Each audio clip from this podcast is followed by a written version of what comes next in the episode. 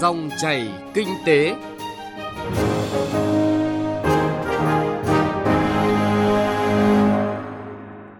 Cảm ơn quý vị và các bạn đã đón nghe dòng chảy kinh tế hôm nay, thứ năm ngày 22 tháng 10 năm 2020. Biên tập viên Thu Trang cùng nhóm phóng viên kinh tế sẽ chuyển tới quý vị và các bạn những nội dung đáng chú ý sau.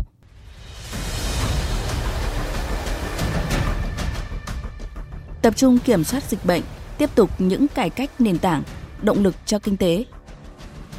Chuyên mục công nghiệp hỗ trợ thông tin doanh nghiệp đón đầu làn sóng dịch chuyển chuỗi cung ứng. Chuyên thị trường là nội dung công ty NGK Việt Nam tuyên chiến với hàng giả, hàng nhái.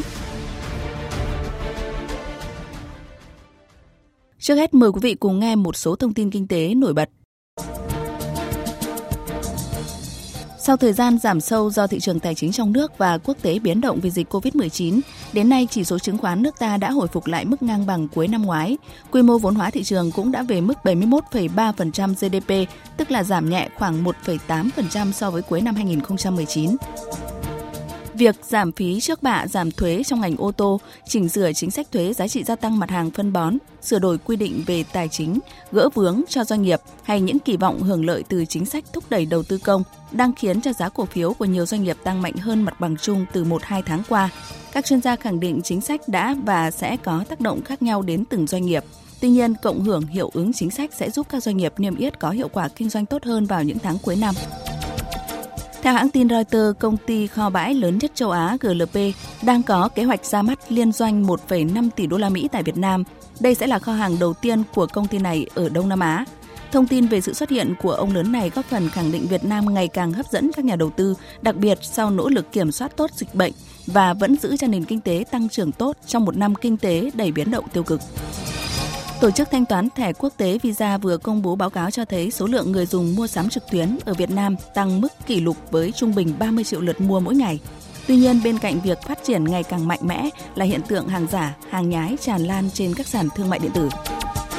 Theo khảo sát diễn biến thị trường mặt bằng bán lẻ của Savin Việt Nam, quý 3 nhiều khách thuê thuộc ngành hàng ăn uống và thời trang tại các trung tâm mua sắm có động thái trả mặt bằng hoặc giảm bớt diện tích thuê để cắt giảm chi phí. Nguyên nhân dẫn đến làn sóng này là do tác động của đại dịch COVID-19.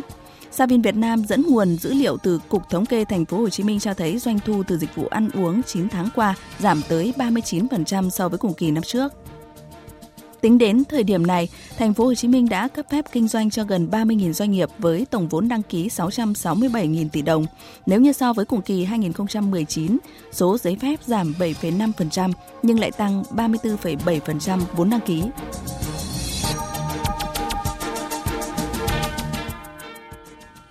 Thưa quý vị và các bạn, Viện Nghiên cứu Kinh tế và Chính sách Đại học Kinh tế Đại học Quốc gia Hà Nội vừa công bố báo cáo kinh tế vĩ mô quý 3 năm 2020. Nhiều năm qua đây được coi là nguồn tư liệu sát thực tế, hỗ trợ hiệu quả điều hành kinh tế vĩ mô. Trong kỳ công bố này, bản báo cáo khẳng định có những tín hiệu tích cực cho nền kinh tế Việt Nam. Tuy nhiên, trước diễn tiến khôn lường của dịch bệnh cùng tác động tiêu cực của suy thoái kinh tế toàn cầu, các chuyên gia khuyến nghị không được chủ quan và cần phải có nhiều giải pháp thiết thực mới mong GDP đạt được hiệu quả như kỳ vọng. Phóng viên Thu Trang thông tin chi tiết nội dung này. Quý 3 COVID-19 tái bùng phát trên phạm vi toàn cầu ảnh hưởng nghiêm trọng mọi mặt kinh tế xã hội hầu hết các quốc gia. Đa số có mức tăng trưởng âm so với cùng kỳ 2019. Nguy cơ đại dịch có thể bùng phát mạnh trở lại vào mùa thu và mùa đông, gây nhiều trở ngại cho nền sản xuất trong thời gian còn lại của năm nay và nửa đầu năm sau. Các nền kinh tế châu Âu đang phải đối mặt với các vấn đề nghiêm trọng liên quan đến tỷ lệ thất nghiệp gia tăng và sản xuất bị thu hẹp toàn bộ nền kinh tế Nhật Bản suy giảm mạnh trong 9 tháng đầu năm sau những khó khăn đã tích lũy từ cuộc chiến thương mại Mỹ-Trung. Kinh tế Trung Quốc bắt đầu hồi phục nhưng chưa mạnh. Các nền kinh tế mới nổi BRICS và ASEAN trừ 5 ghi nhận mức tăng trưởng âm. Trong bối cảnh đó, Việt Nam là một trong số ít quốc gia tiếp tục tăng trưởng dương, tính ổn định của nền kinh tế ngày càng được thể hiện. Cung cấp những thông tin đáng chú ý này, Phó giáo sư tiến sĩ Phạm Thế Anh, Kinh tế trưởng, Viện Nghiên cứu Kinh tế và Chính sách cũng nhấn mạnh, ổn định nhưng vẫn phải đối mặt với nhiều khó khăn thách thức do sản xuất trong nước phụ thuộc nguyên liệu nhập khẩu và do các đối tác thương mại chính có nguy cơ rơi vào tình trạng suy thoái. Phó giáo sư tiến sĩ Phạm Thế Anh nêu cụ thể. Sự hồi phục của kinh tế Việt Nam thì à, cũng à, bắt đầu từ quý 2, quý 3. Có sự hồi phục như thế nhưng mà tác động đối với nền kinh tế Việt Nam thì à, rất là mạnh Mọi năm 9 tháng đầu năm thì cái GDP của chúng ta tăng sắp xỉ khoảng trên 7%. Trong năm nay thì chỉ còn trên 2% thôi. Khu vực ấy, nông lâm thủy sản ít bị ảnh hưởng. Công nghiệp và xây dựng thì mặc dù xuất khẩu tăng tốt, mặc dù có hỗ trợ của đầu tư công, mức tăng trưởng cũng chỉ còn khoảng 1 phần 3 so với trước đây. Khu vực dịch vụ thì còn thê thảm hơn 1 phần 5 so với trước đây thôi. Số doanh nghiệp tạm ngừng kinh doanh có thời hạn thì tăng hơn 80%. Cái tổng mức bán lẻ hàng hóa nếu chúng ta loại trừ yếu tố giá thì giảm khoảng 3,6%. Thương mại quốc tế thì đây là cái điểm sáng trong quý 3 của quốc gia lạm phát và tiền tệ thì cũng không có gì diễn biến nhiều do cái sức mua của nền kinh tế bị suy giảm do cái tiêu dùng của hộ gia đình suy giảm do vậy thì cái giá cả tiêu dùng rất là khó tăng thậm chí là có xu hướng giảm nếu như chúng ta không chế được những cái cú sốc về chi phí cú sốc về bệnh dịch Đáng chú ý cân nhắc những yếu tố tích cực và tiêu cực đang tác động lên nền kinh tế, báo cáo nhận định tăng trưởng kinh tế cả năm nay của Việt Nam theo hai kịch bản. Kịch bản thứ nhất, nếu như dịch không tái bùng phát trong thời gian còn lại của năm, hoạt động kinh tế nội địa dần trở lại bình thường và dịch ở nhiều trung tâm kinh tế tài chính quan trọng trên thế giới chỉ tái xuất hiện cục bộ trên quy mô nhỏ ở một số quốc gia. Các ngành nông lâm ngư nghiệp, sản xuất chế biến chế tạo và các ngành trong khu vực dịch vụ sẽ không bị ảnh hưởng nghiêm trọng. Tăng trưởng kinh tế cả năm sẽ có thể đạt mức 2,6 đến 2,8%. Kịch bản thứ hai, nếu như dịch trong nước vẫn được khống chế hoàn toàn nhưng dịch ở nhiều trung tâm kinh tế tài chính quan trọng trên thế giới tái bùng phát mạnh, các nước phải tái áp dụng các biện pháp phong tỏa trong những tháng cuối năm, dẫn đến hoạt động xuất nhập khẩu của Việt Nam bị ảnh hưởng nặng và không có khả năng hồi phục, kéo theo sản xuất trong nước tăng trưởng yếu và các ngành khai khoáng phục vụ công nghiệp có khả năng thu hẹp. Hành vi tiêu dùng nội địa bị ảnh hưởng thì tăng trưởng kinh tế cả năm được dự báo ở mức 1,8 đến 2%. Trong hai kịch bản này, các chuyên gia cho rằng khả năng lớn tăng trưởng kinh tế Việt Nam đạt mức 2,6 đến 2,8%. Tiến sĩ Nguyễn Đức Thành, cố vấn trưởng Viện Nghiên cứu Kinh tế và Chính sách nêu quan điểm. Cái giải ngân đầu tư công ấy, cuối những tháng cuối này mạnh lắm nữa ấy, thì chúng ta sẽ đạt tăng trưởng là 2%. Nếu như không có một cái gì đấy thực sự là bất ổn về mặt dịch bệnh nữa. Thế thì đúng để dành cái, cái dư địa đó cho những năm sau. Bởi vì năm tới đây này, chưa biết là bệnh dịch nó còn thế nào và bất chắc nó còn rất nhiều thì chúng ta cũng để một phần à, đầu tư công đó để chúng ta coi như một phần tổng cầu để dành cho năm tới. Chứ bây giờ cố gắng là giải ngân bằng được 40 hay 50 phần trăm của tổng đầu tư công của cả một năm nó khổng lồ như thế nào, tiền nó chảy, tràn ra như nước, chúng ta đổ vội cái nước vào một cái cốc nhỏ thì nó không đi đâu cả. Thì đấy là cái vấn đề mà rất sâu sắc. Tiến sĩ Cấn Văn Lực, chuyên gia kinh tế trưởng, giám đốc Viện Đào tạo và Nghiên cứu Ngân hàng Đầu tư và Phát triển Việt Nam BIDV đồng thuận quan điểm này. Ông khuyến nghị chính sách để nền kinh tế đạt được mức tăng trưởng cao tối đa 2,8% cả năm nay. Thứ nhất phải tiếp tục thực hiện bằng được cái mục tiêu kép. Và thứ hai là chúng ta cần phải tìm kiếm những cái động lực tăng trưởng mới để à, bù đắp cho những động lực tăng trưởng đang cạn kiệt dần. Ví dụ chúng ta tập trung nhiều hơn thúc đẩy à, đầu tư tập trung nhiều hơn với thị trường nội địa, kinh tế số, rồi mô hình à, kinh doanh mới. Cuối cùng là hết sức quan tâm đến à, vấn đề năng suất, một trong những trụ cột quan trọng cho tăng trưởng kinh tế bền vững trong thời gian tới. Ngoài ra, hội nhập quốc tế tận dụng tốt hiệp định FTA thì cũng là một yếu tố quan trọng. Đồng thời phải hết sức quyết liệt cải thiện cái môi trường kinh doanh. Các chuyên gia cũng khuyến nghị nhiều nội dung quan trọng khác như việc chi trả trợ cấp thất nghiệp, trợ cấp cho người nghèo cần được ưu tiên hàng đầu, cần quan tâm khu vực phi chính thức. Gói cứu trợ lần hai nếu như không được nghiên cứu phương thức thực hiện, nếu như không đạt mục tiêu sẽ là gánh nặng cho ngân sách. Việc cắt giảm các chi phí bắt buộc đối với doanh nghiệp có giá trị vô cùng lớn, hỗ trợ kích thích kinh tế hiệu quả hơn các cứu trợ trực tiếp thực hiện cắt giảm ngân sách tiêu dùng thường xuyên tối thiểu 10% để tập trung nguồn khắc phục hậu quả dịch bệnh và điều quan trọng không vì dịch bệnh mà trì hoãn những cải cách mang tính nền tảng đã được chỉ ra từ trước.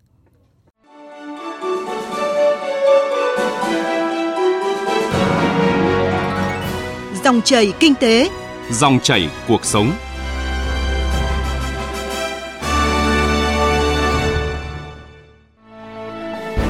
Phát triển công nghiệp hỗ trợ. Phát triển công nghiệp hỗ trợ. Quý vị các bạn đang nghe chuyên mục Phát triển công nghiệp hỗ trợ được phát sóng vào thứ hai, thứ năm trên kênh VOV1 Đài Tiếng nói Việt Nam. Và ngay bây giờ là phần tin tức, mời các bạn cùng nghe.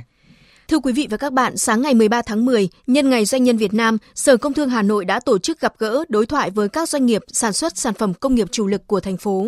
Chia sẻ tại hội nghị, các doanh nghiệp đã nêu nhiều khó khăn, vướng mắc đang gặp phải, nhất là do ảnh hưởng của dịch COVID-19, đồng thời đề xuất các giải pháp tháo gỡ, hỗ trợ cộng đồng doanh nghiệp vượt qua giai đoạn khó này.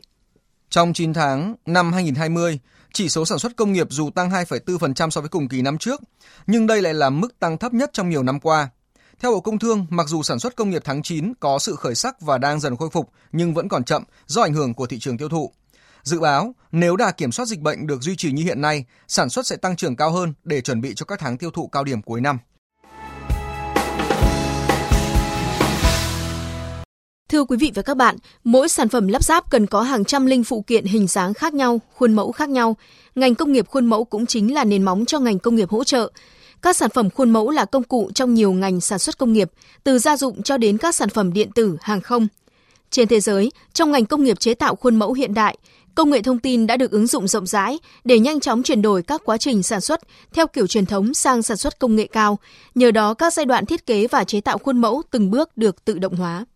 Còn tại Việt Nam, theo Bộ Công Thương, giá trị của ngành công nghiệp khuôn mẫu cơ khí chính xác hiện đạt khoảng trên 1 tỷ đô la Mỹ một năm. Với tỷ lệ tăng trưởng 18% một năm, trước đây lĩnh vực gia công cơ khí chính xác tại Việt Nam phát triển với tốc độ chậm, nhưng 10 năm trở lại đây phát triển khá nhanh khi dòng đầu tư nước ngoài đổ về. Tuy nhiên hạn chế về năng lực công nghệ là một trong những khó khăn mà các doanh nghiệp ngành cơ khí khuôn mẫu đang phải đối mặt. Những hạn chế về năng lực thiết kế và chế tạo khiến nhiều doanh nghiệp khó lòng sản xuất ra những sản phẩm với yêu cầu kỹ thuật cao, đáp ứng các tiêu chuẩn quốc tế để cạnh tranh với thị trường nước ngoài. Do đó, việc nâng cao năng lực, trình độ sản xuất để phù hợp với tiêu chuẩn quốc tế là điều cấp thiết.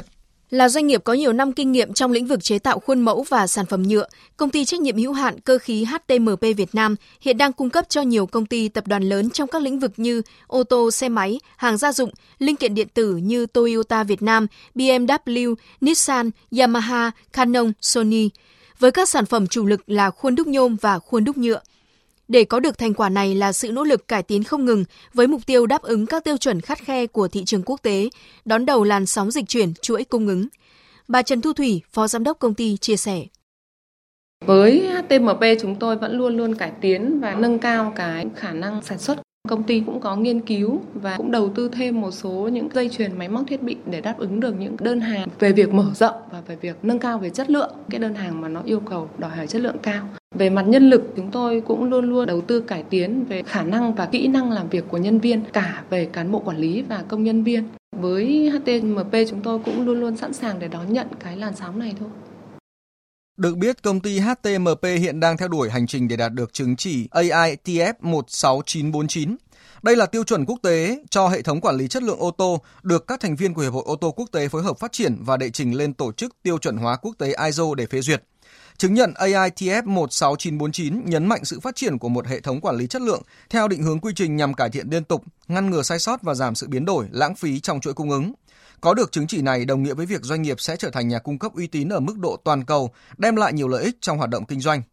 Nhằm khẳng định giá trị của doanh nghiệp, bà Trần Thu Thủy cho biết, hiện công ty đang đẩy mạnh quá trình chuyển đổi số, xây dựng hệ thống nhà máy thông minh để nâng cao hiệu suất, đủ năng lực cung ứng trực tiếp cho các doanh nghiệp lắp ráp và tập đoàn đa quốc gia, theo đúng tinh thần mà nghị quyết 115 của chính phủ về các giải pháp thúc đẩy phát triển công nghiệp hỗ trợ đưa ra.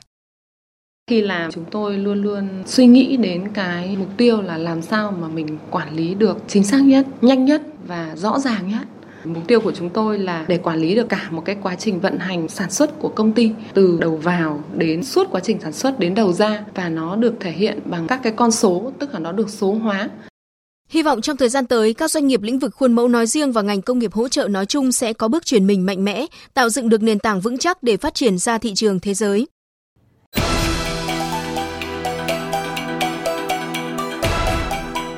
Chuyện thị trường Thưa quý vị và các bạn, trong thời gian qua, cùng với quyết tâm tuyên chiến với hàng giả hàng nhái của NGK Việt Nam, dưới sự hỗ trợ của hội, các lực lượng chức năng đã xử lý vi phạm nhiều điểm kinh doanh hàng giả, góp phần bảo vệ quyền lợi và tính mạng của người tiêu dùng, tránh thiệt hại về kinh tế cho ngân sách nhà nước. Trong mục Chuyện thị trường hôm nay, phóng viên Xuân Lan sẽ kể về câu chuyện NGK Việt Nam tuyên chiến với hàng giả, hàng nhái. Vừa qua, công ty NGK Việt Nam phối hợp với Cục Quản lý Thị trường Hà Nội và công ty Vina CHG tổ chức tọa đàm về công tác nhận diện, phân biệt và xử lý các sản phẩm thật giả, nhãn hiệu Buzi NGK trên thị trường. Hoạt động nhằm giúp các lực lượng chức năng trên địa bàn thành phố Hà Nội có thêm thông tin, giải pháp hỗ trợ công tác phát hiện, xử lý các vi phạm về hàng giả, hàng nhái có liên quan đến các sản phẩm của NGK Việt Nam. Đây là việc làm cần thiết cũng như nghĩa vụ để bảo vệ tính mạng và quyền lợi của người tiêu dùng đối với các doanh nghiệp Việt Nam muốn trụ vững trên thị trường. Theo ông Trịnh Quang Đức, Phó Cục trưởng Cục Quản lý Thị trường Hà Nội, thành công của mỗi vụ xử lý hàng giả, hàng nhái chính là sự phối hợp chặt chẽ giữa các cơ quan chức năng và doanh nghiệp trong công tác này. Cái quá trình phối hợp trước đây là chúng ta là khi chủ thể quyền đề nghị thì cơ quan thực thi chức năng mới tổ chức kiểm tra xử lý theo cái đề nghị của chủ thể quyền thì ngược lại chúng ta phải tư duy là các cái con thực thi phải phối hợp chặt chẽ với chủ thể quyền yêu cầu các chủ thể quyền để cùng đồng hành phối hợp chặt chẽ để kiểm tra xử lý nhưng với cái điều kiện như thế thì các chủ thể quyền cũng phải có cái trách nhiệm của mình. Bởi vì cái việc giám định xác định cái hàng thật hàng giả là của chủ thể quyền. Bởi vì xử lý vi phạm hành chính thì có thời hạn thời hiệu. Với cái thời hạn 2 tháng hiện nay thì là rất là ngắn. Cho nên nếu liên hệ với các chủ thể quyền mà chủ thể quyền không đồng hành với các cơ quan thực thi thì không thể xác định được. Tại thị trường Việt Nam, nạn buji giả, nhái, nhãn hiệu NGK, một thương hiệu được nhiều người tiêu dùng ở Việt Nam biết đến với các sản phẩm buji xe máy, thương hiệu thuộc sở hữu của công ty trách nhiệm hữu hạn NGK Sparkplug Việt Nam, thuộc tập đoàn NGK Sparkplug Nhật Bản, không chỉ ảnh hưởng đến hình ảnh thương hiệu và thị phần của doanh nghiệp, mà còn gây hại đến người tiêu dùng khi phương tiện giao thông đang sử dụng buji giả lưu thông trên đường để tuyên chiến với nạn hàng giả hàng nhái trong thời gian qua, công ty NGK Việt Nam đã phối hợp với công ty Vina CHG để dán tem nhãn sản phẩm thật cùng các lực lượng chức năng kiểm tra xử phạt nhiều điểm kinh doanh hàng giả, góp phần bảo vệ quyền lợi của người tiêu dùng. Tỷ lệ hàng giả sản phẩm của công ty NGK đã giảm từ 20,5% năm 2015 xuống còn dưới 10% hiện nay. Ông Trần Thanh Kha, giám đốc công ty NGK Việt Nam nói: sau khi à, chúng tôi tổ chức các hội thảo, các buổi hướng dẫn và chia sẻ thì các cơ quan chức năng, các cơ quan thực thi pháp luật đã hỗ trợ rất là nhiệt tình, kiểm tra, giám sát và bắt một số vụ à, vận chuyển hoặc kinh doanh trái phép hàng nhái hàng giả tại Việt Nam. Như quản lý thị trường của Hà Nội đã phối hợp với là chúng tôi và các cơ quan đại diện pháp luật đã bắt hai vụ hàng nhái hàng giả tại khu vực của phố Huế và tại à, thành phố Hồ Chí Minh có một vụ cơ quan quản lý thị trường thành phố Hồ Chí Minh phối hợp với là các đại diện về pháp luật và công ty chúng tôi đã phát hiện xử lý một số đơn vị kinh doanh hàng nhái hàng giả. Nạn hàng giả, hàng nhái diễn biến phức tạp trong nhiều năm nay và đã đến lúc cần tăng thêm công cụ giải pháp cho các lực lượng chức năng để truy quét nạn này. Vừa qua, Viện Khoa học Sở hữu trí tuệ và Hội chống hàng giả và bảo vệ thương hiệu Hà Nội đã khai trương trạm khai thác thông tin và sử dụng dịch vụ sở hữu công nghiệp, gọi tắt là trạm IP Platform nhằm hỗ trợ các hội viên khai thác thông tin sở hữu công nghiệp, phục vụ hoạt động nghiên cứu, tạo lập, bảo hộ và phát triển tài sản trí tuệ. Ông Triệu Văn Thìn, Chủ tịch Hội chống hàng giả và bảo vệ thương hiệu Hà Nội cho biết cổng tra cứu thông tin IP platform. Chúng tôi cho rằng đây là một phương pháp hỗ trợ cho các doanh nghiệp cũng như cho các cơ quan chức năng trong quá trình tra cứu để có được những cái căn cứ cũng như là giúp cho doanh nghiệp xác định được cái cách thức để mà xây dựng thương hiệu, từ đó đăng ký với các cơ quan quản lý nhà nước còn với các cơ quan chức năng thì đấy là các căn cứ để có được cái dấu hiệu phân biệt thật giả và từ đó có cái chế tài xử lý cho nó chính xác Vâng, câu chuyện về chống hàng giả và bảo vệ người tiêu dùng của công ty NGK nói riêng và của giới doanh nghiệp nói chung vẫn là cuộc chiến đấu lâu dài. Trước mắt người tiêu dùng hãy cẩn thận hơn trong việc chọn mua hàng hóa. Tốt nhất nên mua của đại lý kinh doanh chính hãng được ủy quyền. Điều quan trọng hơn là các lực lượng chức năng cần ngăn chặn hàng nhái hàng giả ngay từ biên giới trước khi thâm nhập vào thị trường nội địa. Nội dung chuyện thị trường cũng đã kết thúc chương trình dòng chảy kinh tế hôm nay, thứ năm, ngày 22 tháng 10 năm 2020. Chương trình do biên tập viên Thu Trang cùng nhóm phóng viên kinh tế phối hợp thực hiện. Kính chào tạm biệt và hẹn gặp lại quý vị và các bạn.